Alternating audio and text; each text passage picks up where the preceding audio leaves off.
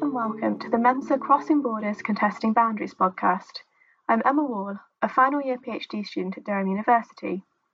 Our talk today features a paper by Aiste Kiltinavičiūtė. Aiste is a third year PhD student in Italian at Selwyn College, University of Cambridge. Her previous degrees are in English, BA, and Comparative Literature, MPhil, also at the University of Cambridge. Aiste specializes in medieval Italian literature and culture, with a particular interest in Dante studies. Her thesis focuses on Dante's unorthodox understanding of the senses in visionary and dream experience, contextualizing Dante's dream writing in relation to theologically inflected late medieval vision genre more generally. Aiste's paper today is titled Dreaming as Border Crossing in Dante and focuses on the sensory experiences of Dante in the dreams of purgatory the second of the realms of the afterlife through which the pilgrim journeys in the Commedia. Aiste will focus on the dream of Purgatory 9, the first of three dreams which occur in Purgatory, each delineating a moment of transition through the realm as Dante progresses to earthly paradise. Aiste will discuss how this dream traverses the boundary between sleeping and waking as the pilgrim explores its potential as a liminal experience. Now I'll hand over to Aiste for what is a very interesting paper. Thank you all so much for listening, and thanks a lot to the MEMSA community for making it possible for me to share my research with you. Today I will be looking at Dante's depiction of dreaming as an experience that enables the crossing of physical and conceptual boundaries. On the literal level, dreams enable important physical transitions in purgatory, allowing the pilgrim to proceed from one terrace of a purgatorial mountain to another. Perhaps more interestingly, these corporeal transitions are accompanied by reflections on the experience of dreaming, which challenges the boundaries of the individual body, raising the question to what extent the dreaming pilgrim is in control of what is happening, and to what degree his sensorium is permeable to external impressions and divine influences. Before we proceed any further, it seems important to ask why is purgatory the realm of dreams for Dante? Insofar as purgatory for Dante is situated in time, there is something very this worldly about purgatory, which is not, like heaven or hell, the domain of the eternal, but rather the state of being betwixt and between. In the realm, that is the very definition of liminality, the boundary between this world and the next seems as vague as the boundary between dream states and waking consciousness in stressing the permeability of the boundaries between dreams, fantasies, and everyday consciousness in purgatory, Dante develops his discourse of dreaming as capable of illustrating the purgatorial predicament of a pilgrim whose beliefs about the limits of a human sensorium are constantly being challenged. In Purgatorio 9, Dante explains that the need to sleep is the result of a vulnerability of a fallen human body which, as Dante puts it, has something of Adam in it. For those possessing imperfect Adamic bodies, temporary sensory abandonment in sleep is necessary for the recuperation of intellectual and sensitive forces. Therefore, the need for repose that the pilgrim Dante experiences in Purgatorio reveals his perceptual constitution at its weakest and most human. But embracing this vulnerability may also be the means of regaining some of the Adamic prelapsarian perfection, since it is dreams that expedite Dante's transition through the purgatorial mountain until he reaches the earthly paradise, the first man's original habitat. Insofar as dreaming allows the pilgrim to continue his work of purgation even when the body sleeps, Dante's purgatorial dreams become not too different from saintly sleep defined as working sleep or somnus operarius by the church father Ambrose. One such dream is depicted in Purgatorio 9, a crucial moment of transition where the sleeping pilgrim is transported from the ante-purgatory into purgatory proper. Let us look at why Dante reaches out for the language of rapture to describe this transportation and how Dante's interrogation of the models of rapture, such as St. Paul and Ganymede, enables a discussion about the involvement of the body and the mind in the dream. In Purgatorio 9, Dante falls asleep and dreams of being carried upwards by an eagle, quote, as terrible as a thunderbolt. It seemed the eagle and I both burned, says Dante. This burning is so relentless that Dante wakes up. The imagined fire scorched me so that my sleep was disrupted and I awoke. He then finds out from his guide Virgil that his ascent has in fact been physical, and that the golden plumed eagle has been a manifestation of St. Lucy, whose intervention has smoothed the way for Dante's transition to purgatory. The description of Dante's dream contains the poem's only use of a participial form, ratto. The language of rapture highlights the dream, in contrast to the more continuous transformation that we see throughout Purgatorio, enacts drastic and abrupt change in compressed time. While there are other terms to denote the trance like states of abstraction induced by proximity to God in medieval contexts, such as ecstasis or excessus mentis, rapture conveys the idea of being overpowered by the divine presence.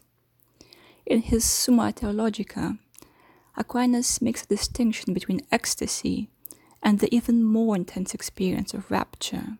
Quote, rapture adds something to ecstasy for ecstasy means simply to be outside oneself, but rapture adds a certain violence to this. Raptus, from rapere, to snatch or seize, in the legal Latin of both classical and medieval times, denotes a range of crimes, including robbery, kidnapping, abduction, and most frequently rape. The violence implicit in the classical Latin word carries forward into the later Middle Ages when raptus also comes to designate a mystical condition, allowing Dante to explore the degree of compulsion involved in the process of coming closer to the divine. One of the models that Dante uses to describe his physical and psychological rapture is Ganymede. As Dante explains in lines 22 24, the pilgrim seemed to be in the spot where Ganymede left his companions behind when he was swept up. As the myth of Ganymede would have it, the beautiful youth was taken into the heavens by an eagle sent by Jove, or in some versions of the story, by Jove in the shape of an eagle, to act as the god's cupbearer and lover. In all likelihood, one of the main sources for Dante's Ganymede is Book 5 of the Aeneid. In Virgil's version of the story, the tale of Ganymede is woven on the cloak given by Aeneas as prize to Cloanthus, winner of a boat race. The focus is not so much the act of rapture as the very medium of its depiction. Virgil provides a lengthy description of a cloak of braided gold that's fringed with twin ripples of Melibæan crimson running around it while the density of the description renders the materiality of Ganymede's body on the cloak almost palpable. In Virgil's account, as soon as a beautiful youth is swept up, his body disappears out of sight. We are left only with the image of Ganymede's guardians, who extend their palms directing their prayers at the unresponsive heavens, and the barking dogs giving vent to their rage. For Virgil, Ganymede's raptus cannot be narrated. Only his presence in the human world, and then the reactions to his disappearance, are expressible. Dante instead goes on to tell what it feels like to be raptured. While the experience of ascent is never truly part of the scope of the Ganymede episode in Virgil's poem, it is an essential element of Purgatorio 9 and the last two canticles of the Commedia. While the model of Ganymede allows Dante to introduce the element of loving eroticism that lies behind the violence of raptus, St. Paul is Dante's authority on what it feels like to be raptured. As Szabó Nemeth explains, the state of rapture and its terminology were associated primarily and almost exclusively with St. Paul in the later Middle Ages. Perhaps the most striking aspect of St. Paul's account of his rapture in the second letter to the Corinthians is the degree of uncertainty involved in the experience. I know a man in Christ, says Paul, who 14 years ago, whether in the body I do not know, or whether out of the body I do not know, God knows. Such a one was caught up to the third heaven. Like in Paul's description, sometimes it is extremely difficult to differentiate between experiences in and out of body in Purgatorio 9. To give just one example, Dante's early commentators had difficulty in deciding whether the source of the sensation of conjoined burning is outside or inside the pilgrim's body. In medieval oneirocriticism, the sense of burning could stand for the inner warmth within the pilgrim's body, an unnatural heat accidentally generated by food, fever, or strong emotions, and thus a cause of sleep. For Dante's commentators, Jacopo della Lana and Benvenuto da Imola, the heat that a pilgrim feels stands for the subconscious perception of a sublunary sphere of fire that greets him at the gate of purgatory. One might say that Dante comes closest to the Pauline model precisely by refusing to clearly differentiate between moments in and out of the body in the process of rapture. Taking the Pauline sive in corpore sive extra corpus not as a humble brag, but at face value, Dante thus becomes one of Paul's most faithful medieval interpreters. In De Genesi ad Litteram, Augustine writes If the apostle remained in doubt, who among us can have any certainty? Aquinas seconds him. Those who propound an opinion on the subject speak more from conjecture than from certitude by presenting his readers with a decidedly ambiguous interpretation of the Pauline Raptus in Purgatorio 9, Dante similarly implies that there remains a kernel of the unknowable at the heart of a dream, which we, as modern literary critics, may have to accept as a necessary and humbling impasse. If productive doubt, an acknowledgement of uncertainty, and an ability to reach a degree of comfort with it is precisely the lesson that the dream has to impart to Dante the dreamer. Dante the poet's depiction of Raptus in Purgatorio 9 demonstrates that he has internalized it. This doubt becomes an integral part of Dante's Pauline strategy, as his authority paradoxically stems precisely from their willingness to admit that he, like St. Paul, has lived through an experience he is unable to fully explain, but has to tell anyway. How do some of the ideas about dream rapture explored in Purgatorio 9 relate to the comedy as a whole?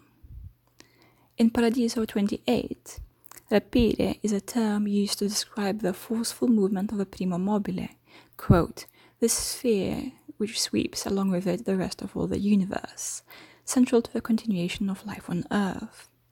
Here, Rapire designates not only a privileged visionary experience, but also the daily life giving movements of the Dantean cosmos. Dante's depiction of a visionary sensorium thus can be understood as an amplified version of a daily rapture, of which we are not even aware.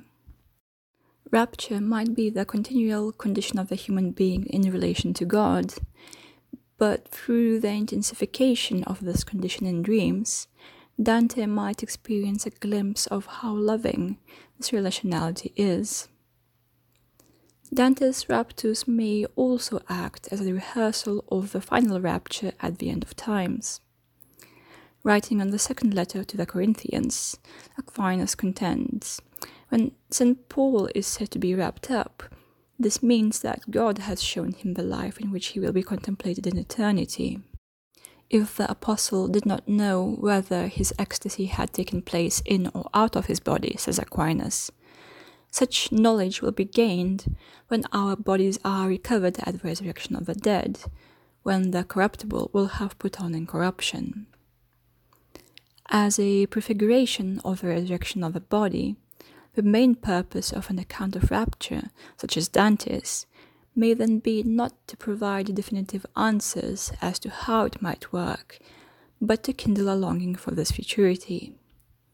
Even if at the end of Purgatorio, the fundamentally human mode of dreaming, must gradually recede into the background, so that you no longer speak like one who dreams, says Dante's beloved Beatrice.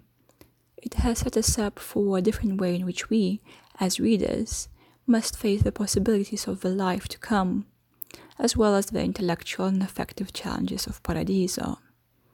There, when Dante is asked to imagine God as a point, or to experience the music and dancing that the blessed enjoy in Paradiso, the poet has to speak not like one who is dreaming, but like one who has dreamed. In this brief analysis, I hope to have shown that dreams for Dante are a testing ground for medieval theories of perception and a way to reflect upon how they may break down on the threshold between sleeping and waking.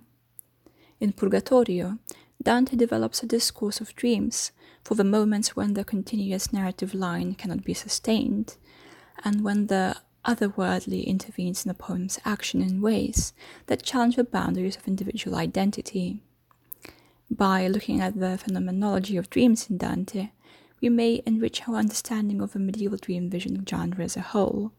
That is, we may appreciate it not only as a conventional form for literary self reflection, but also as a medium capable of attentively inspecting sensory cognitive processes involved in such mysterious experiences as rapture that disrupt the dualist distinctions between body and soul.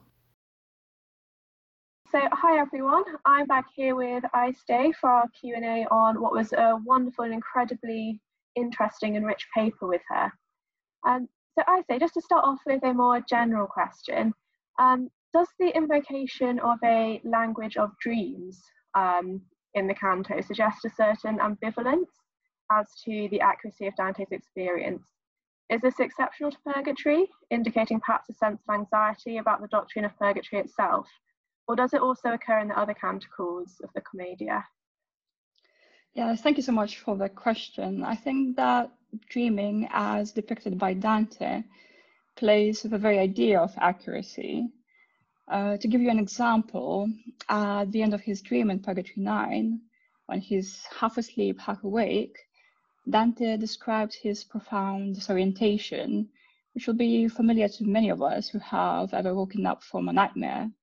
Just, a, just as Achilles, says a poet, transported by his mother to an island unfamiliar to him, wakes up and casts his eyes about him, so Dante too goes pale and turns cold as ice out of fear on the one hand, this is a description of being completely uncertain and possibly inaccurate in getting one's bearings.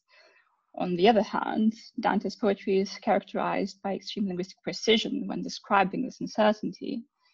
So, as a precedent, the ancient myth seems to validate Dante's experience, yet Dante's description of a confused awakening also authorizes the myth by making it seem more realistic and more accurate. And to answer your question about the association between purgatory and dreaming, we know that in the Commedia, Dante sleeps only in purgatory because purgatory is this transitional space embedded in human time. And as such, it can accommodate the physical tiredness of a pilgrim's body and the related need to rest. But the language of dreaming appears in other canticles as well. For instance, Dante's early commentators sometimes identify his nel mezzo del cammin, so the famous beginning of a poem, with being asleep. And one of the last lines in Paradiso also contains another sleep-related word, letargo. Uh, the language of dreaming in these examples is not used to describe the actual experience of dreaming. So what does it do in Inferno and Paradiso? Well, I don't really have a good answer to that yet, but I feel that the discourse of dreaming unfolds throughout the Commedia, but it only becomes fully comprehensible after the dreams of purgatory. And the language of dreams is used to talk about experiences that put a strain on the sensorium and the intellect, and are just about graspable for a human being. For instance, sognare in the sense of imaginative, enabling thought that dares to venture beyond perceptual expectations appears in Inferno 16, where, where it is associated with Geryon, Dante's figure of frauds. Because of this association, there remains a suspicion that there might be something inherently misleading and potentially deceptive about the language of dreams. But I think that by means of purgatorial dreams, Dante explores how the imaginative powers of the mind and the seemingly counterfactual language that they generate can be used in bono and integrated in the purgatorial process. Yeah, thank you. Can I just pick up on a point from that I find really interesting about the precision of his language versus mm. the ambiguity of dreams? Do you think that that's perhaps a comment on the fact that the language itself cannot possibly um, conceptualize or render fully the experience of the dreamer themselves? Mm. I think that language in dreams is very, very important. And in this particular dream, as I said in the presentation, I think it is the only time that the word ratto is used in this particular form in the poem, which kind of highlights the exceptionality of the moment. But I think what is also interesting is the oral effects of a passage. So the ends of the poetic lines are particularly sibilant. Desse, cosse, si rompesse, si riscosse, si fosse. Um, so it almost seems that is the language of fire for Dante because that something similar occurs in Inferno as well when he's describing Ulysses talking from the tongues of fire. And so the sibilance of the words here offers this quasi intuitive appeal to the ear. And although Dante identifies his experience as imaginary at this point, so the crackling of a fire audible in the words make makes it seem more real, if you like. So this paradoxical coexistence of sensory assertiveness and doubt in the same passage, I think, creates a vivid literary impression of being perceptually confused. Yeah, it's really interesting how the language and the sounds of it itself links to the dream experience to render it more visual. And so, speaking of the sensations rendered in that language, um, in the dream of the burning eagle in Purgatory 9, is it the intensity of that sensory experience which causes the waking? And how does the language relate to this? Is it the language that is causing the waking? Um, and is it similarly intense? Yeah, I think so. Dante says that the imagined burning is the cause of his awakening, and whether this imagined burning consists of purely sensory impacts or maybe there's also an affective element, so the reflection of Dante's fears and desires.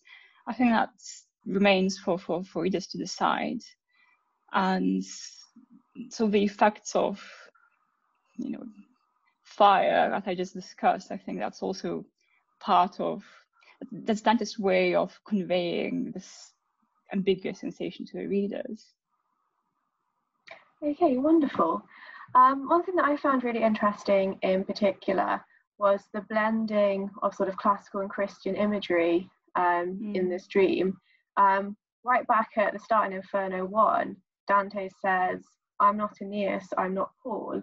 So when you're talking about the Pauline imagery in this dream, but then we have these Aenean overtones coming through um, with the visions of Ganymede. Um, what do you think this adds adds to the interpretation of the dream. Are these classical overtones intentional? And what does that add to our interpretation? Hmm. I think there is an interesting complementarity in the Christian and classical figures of the raptured, so St. Paul and Ganymede. And they're both viable models, models for discussing the involvement of the body in mystical experience in the Middle Ages. And I think there are two main reasons that allow Dante to draw the parallel between himself, Ganymede, and St. Paul, namely the need to reconcile mystical and erotic rapture, and the importance of highlighting the element of necessary violence involved in raptures, which for Dante doesn't need to have any kind of negative value attached to it. And so Ganymede's rapture, as described by Virgil and Ovid, is incredibly erotic and sensuous but the classical authors do not really describe the sensation of a transported. So Dante instead attentively observes what happens to a raptured body, which is, unlike classical sources, a dreaming body. And to do so, he uses a, uses a model of St. Paul. So I think that the myth provides a problem of representation for Dante to think through. So, and the realm of the uncertain and virtual gives Dante the opportunity and the imaginative space to insert himself. and to alter it and in order to represent to alter the narrative in order to represent Raptus as accurately as possible for his Christian times. Okay, fantastic. Thank you so much. Um, I was really interested in your interpretation of Purgatorio 9 and the idea that there remains a kernel of unknowable at the heart of the dream. I was wondering whether you could possibly expand on this idea in relation to the other two dreams of purgatory in Canti mm. 19 and 27. So these two dreams similarly traverse the boundary between the waking and the sleeping in a manner which renders it difficult to know whether the dream has taken place in or out of the body. And what sort of sensory experiences does Dante have in these dreams? Is it mm. similar across all three in the purgatorial realm? I think what strikes me about all three purgatorial dreams is that they are all extremely realistic insofar as like real world dreams are not completely explicable by any kind of dream books or lunaries or that kind of thing. And our task as scholars often seems to be finding equivalences and supplying the definitive explanation. But perhaps Dante is suggesting here that this model of inquiry might not really be adapted to the mysteries of dreams and visions well, not completely anyway. I think instead we are encouraged to accept the limits of our knowledge as part of the purgatorial process that fosters intellectual humility. And I think it's also true that in the two later purgatorial dreams, senses remain at least as important as in Purgatorio 9. So just to briefly describe what happens in those dreams. So in his dream in Canto 19, Dante sees una femmina balba, a woman distorted and crooked in all her limbs and features. This shape-shifting creature uh, remarkably quickly transforms from repulsive to enticing under the dreamer's attentive gaze. Finally, Virgil reveals the woman's true nature by uncovering her stinking belly, and the pleasure associated with the sound and vision must be weighted against the disgust of the nose. I think that this dream reveals the cracks in the conventional medieval sensory hierarchies as the seemingly lower sense of smell is privileged in the dream in dispelling the sensory mental illusion that Dante has and bringing the pilgrim back to wakefulness and self-control. And the last purgatorial dream is the only one that does not get interrupted by unexpected perceptual intervention. And while I don't I haven't done extensive work on it yet, but I feel that it questions what constitutes sensory harmony in general and also foreshadows the potential for human perceptual perfection and the synesthetic integration of the senses that we will later find in the earthly paradise. Oh, that's really interesting. So the language of the last dream in Canto 27, do you think it's different because Dante has is almost at the climax of his purgatorial experience? Yes, I think so. I mean, it always feels like the two previous dreams are preparation for that, part of the training. So if you want to see some continuity between the three dreams, so that it's only the third one that is the most, like it's it, it kind of almost embodies the kind of training that Dante's undergoing in the previous ones in order to be able to have this last dream and then finally to proceed to earthly paradise. Wonderful, thank you. And finally, the last question I have, a little bit longer, I'm afraid. Um, so, when you were discussing the difference between ecstasy and rapture, I thought about um, Purgatorio 15 and Dante's use of the term una statica visione, an mm. ecstatic vision um, of the soul's purging wrath, and the vision of which concludes with Dante saying, Quando l'anima mia di fuori alle cose che son fuori le vere. And when my soul returned outside itself, I met the things outside it that are real. Uh, so I've got a couple of questions about the interpretation of this vision in light of your paper. Mm. Um, so firstly, why do you think that Dante has used the phrase an ecstatic vision to delineate this experience? I've had a little look and it's actually the only use of the word ecstatic in the Commedia. So why do you think that this has possibly been used here? Um, mm. Secondly, what do you make of interpreting the vision that Dante has in this canto, given that it takes place in an apparently oneiric space? Can its function be related to the other dreams that Dante has in Purgatory as he progresses up the terraces? Um, and finally, given that Dante's statement that his soul has returned outside itself to perceive once more real things, and Dante narrates that his guides saw him behave as if I were a man who's freed himself from sleep, to what extent does this version blur the threshold between sleeping and waking, and how does it relate to Dante's sensory experience within it? Um, if you have any thoughts or ideas at all, because I put a lot out there in that question, I've been more than welcome. That, that's an excellent question. Uh, there's a lot in it. And I think Dante is participating in a debate about what constitutes ecstasis, you know, in, in the Middle Ages and in his, in his period in, in Italy. Uh, and I think that the ecstatic vision purgatory 15 must be read together with purgatory 17 because in these two canti dante encounters the examples of meekness and anger in the form of visions so visions are sort of validated as an um, appropriate form of purgation if you like uh, so in purgatory 17 uh, it is imaginativa that seems to be responsible for visions but the nature of dante's imaginativa is such that it does not quite act as a traditional force in Galenic physiology, It has both passive and active traits, and it acts as a combination of forces rising both from inside and outside the pilgrim. It is personified as an alien feminine force, it is also somehow contained in the mind. And this canto uses the word imaginativa, imagine, visione, and even alta fantasia as somehow near synonymous and in doing so, I think that Dante imagine, uh, merges what what were traditionally understood as different in the senses. So Dante's terminology does not follow the distinctions that any particular thinker makes, apart from himself. Uh, so Dante effectively creates his own implicit phenomenology of visionary perception, which is less restrictive than that of the theologians and medical thinkers of his day. And I think that is Dante's way of signaling that we are dealing with a mode of perception that requires the mind to operate more expansively than it normally does, activating the connections between diverse faculties and aspects of human perception. And the ecstatic visions in the central canti of Purgatorio, I think, make clear what I believe is true of Dante's purgatorial dreams and visions in general.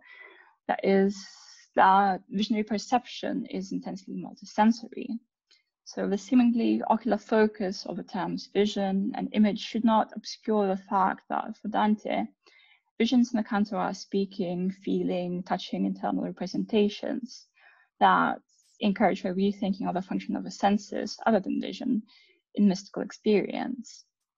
Carrying Dante to the times and places far beyond the reach of his physical body, these visions allow Dante to relive, as an observer, the classical and biblical narratives as dramatized events in his imagination.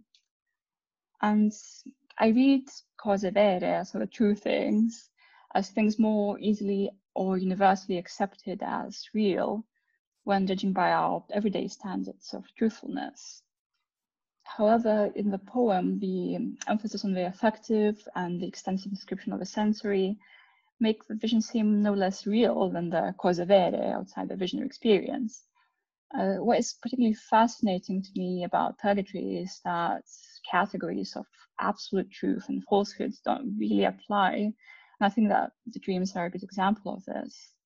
I think that one might even read Cose Vere as an ironic comment, since at the time when Dante is writing, the theology of purgatory is still very much in formation, and it is by no means obvious that purgatory is universally accepted as cosa vera, at least not in the form that Dante gives to it.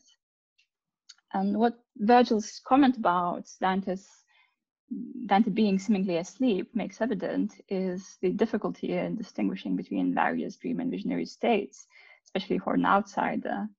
I mean, no wonder Virgil mistakes Dante for a sleepwalker if he looks exactly like one. Um, and in Vita Nuova, Dante himself is constantly worried about what the dreams might reveal about his inwardness to the outside observers as he wakes up from his dreams or his trance-like experiences. One of the first things he seems to ask himself is, did I not give away too much? Who else was there to see me and what did they see? So on the one hand, there seems to be extreme precision in Dante's visionary vocabulary that critics such as Robert Hollander highlights. On the other hand, purgatory presents significant challenges to the traditional medieval classification of dreams and visions, in as much as the Cantica suggests that dreams and visions are somehow interrelated and exist on a continuum. I think that perhaps this amounts to Dante's admission that ultimately, just like categorization of angels, the categorization of dreams might be a futile, futile intellectual exercise if we do not ask what the real purpose of dreams is, what kind of spiritual improvement they ask for, and what sort of purgative potential they carry. Well, thank you. I find that um, tension between sort of the reality of dreams and their purpose, I think it really comes out um, throughout the, purg- the whole of Purgatory. And definitely Dante is perhaps exploring what is unknowable mm-hmm. and you need to realize the higher purpose of these dreams and perhaps accept um, the, the, futility as he expressed it um, of that experience in order to understand a little bit more um, mm. about their nature. And yeah. thank you so much um, for um, your response to question for my questions. Um, I felt like you really actually rendered the topic very accessible, and um, your answers were very um, thorough. And so, thank you ever so much for this. Thank you for joining us for this episode of the podcast. This was a fascinating insight into the sensory experience of dreams and visions in Dante's Purgatorio, and I hope that you enjoyed Aiste's paper as much as we did, so thank you very much to her again. If you'd like to find out more about the MEMSA podcast series, you can follow us on our Twitter account at Durham MEMSA, join our Facebook group, Durham MEMSA 2020 to 21, or you can get in touch with us via email at memsa.committee at durham.ac.uk to be added to our mailing list. If you've enjoyed the discussion of medieval and early modern borders and boundaries in this and our other episodes, you may be interested in MEMSA's 15th annual conference on the same theme, which will be running as a digital event this July. Head to the MEMSA Twitter account, at Durham MEMSA, for the call for papers.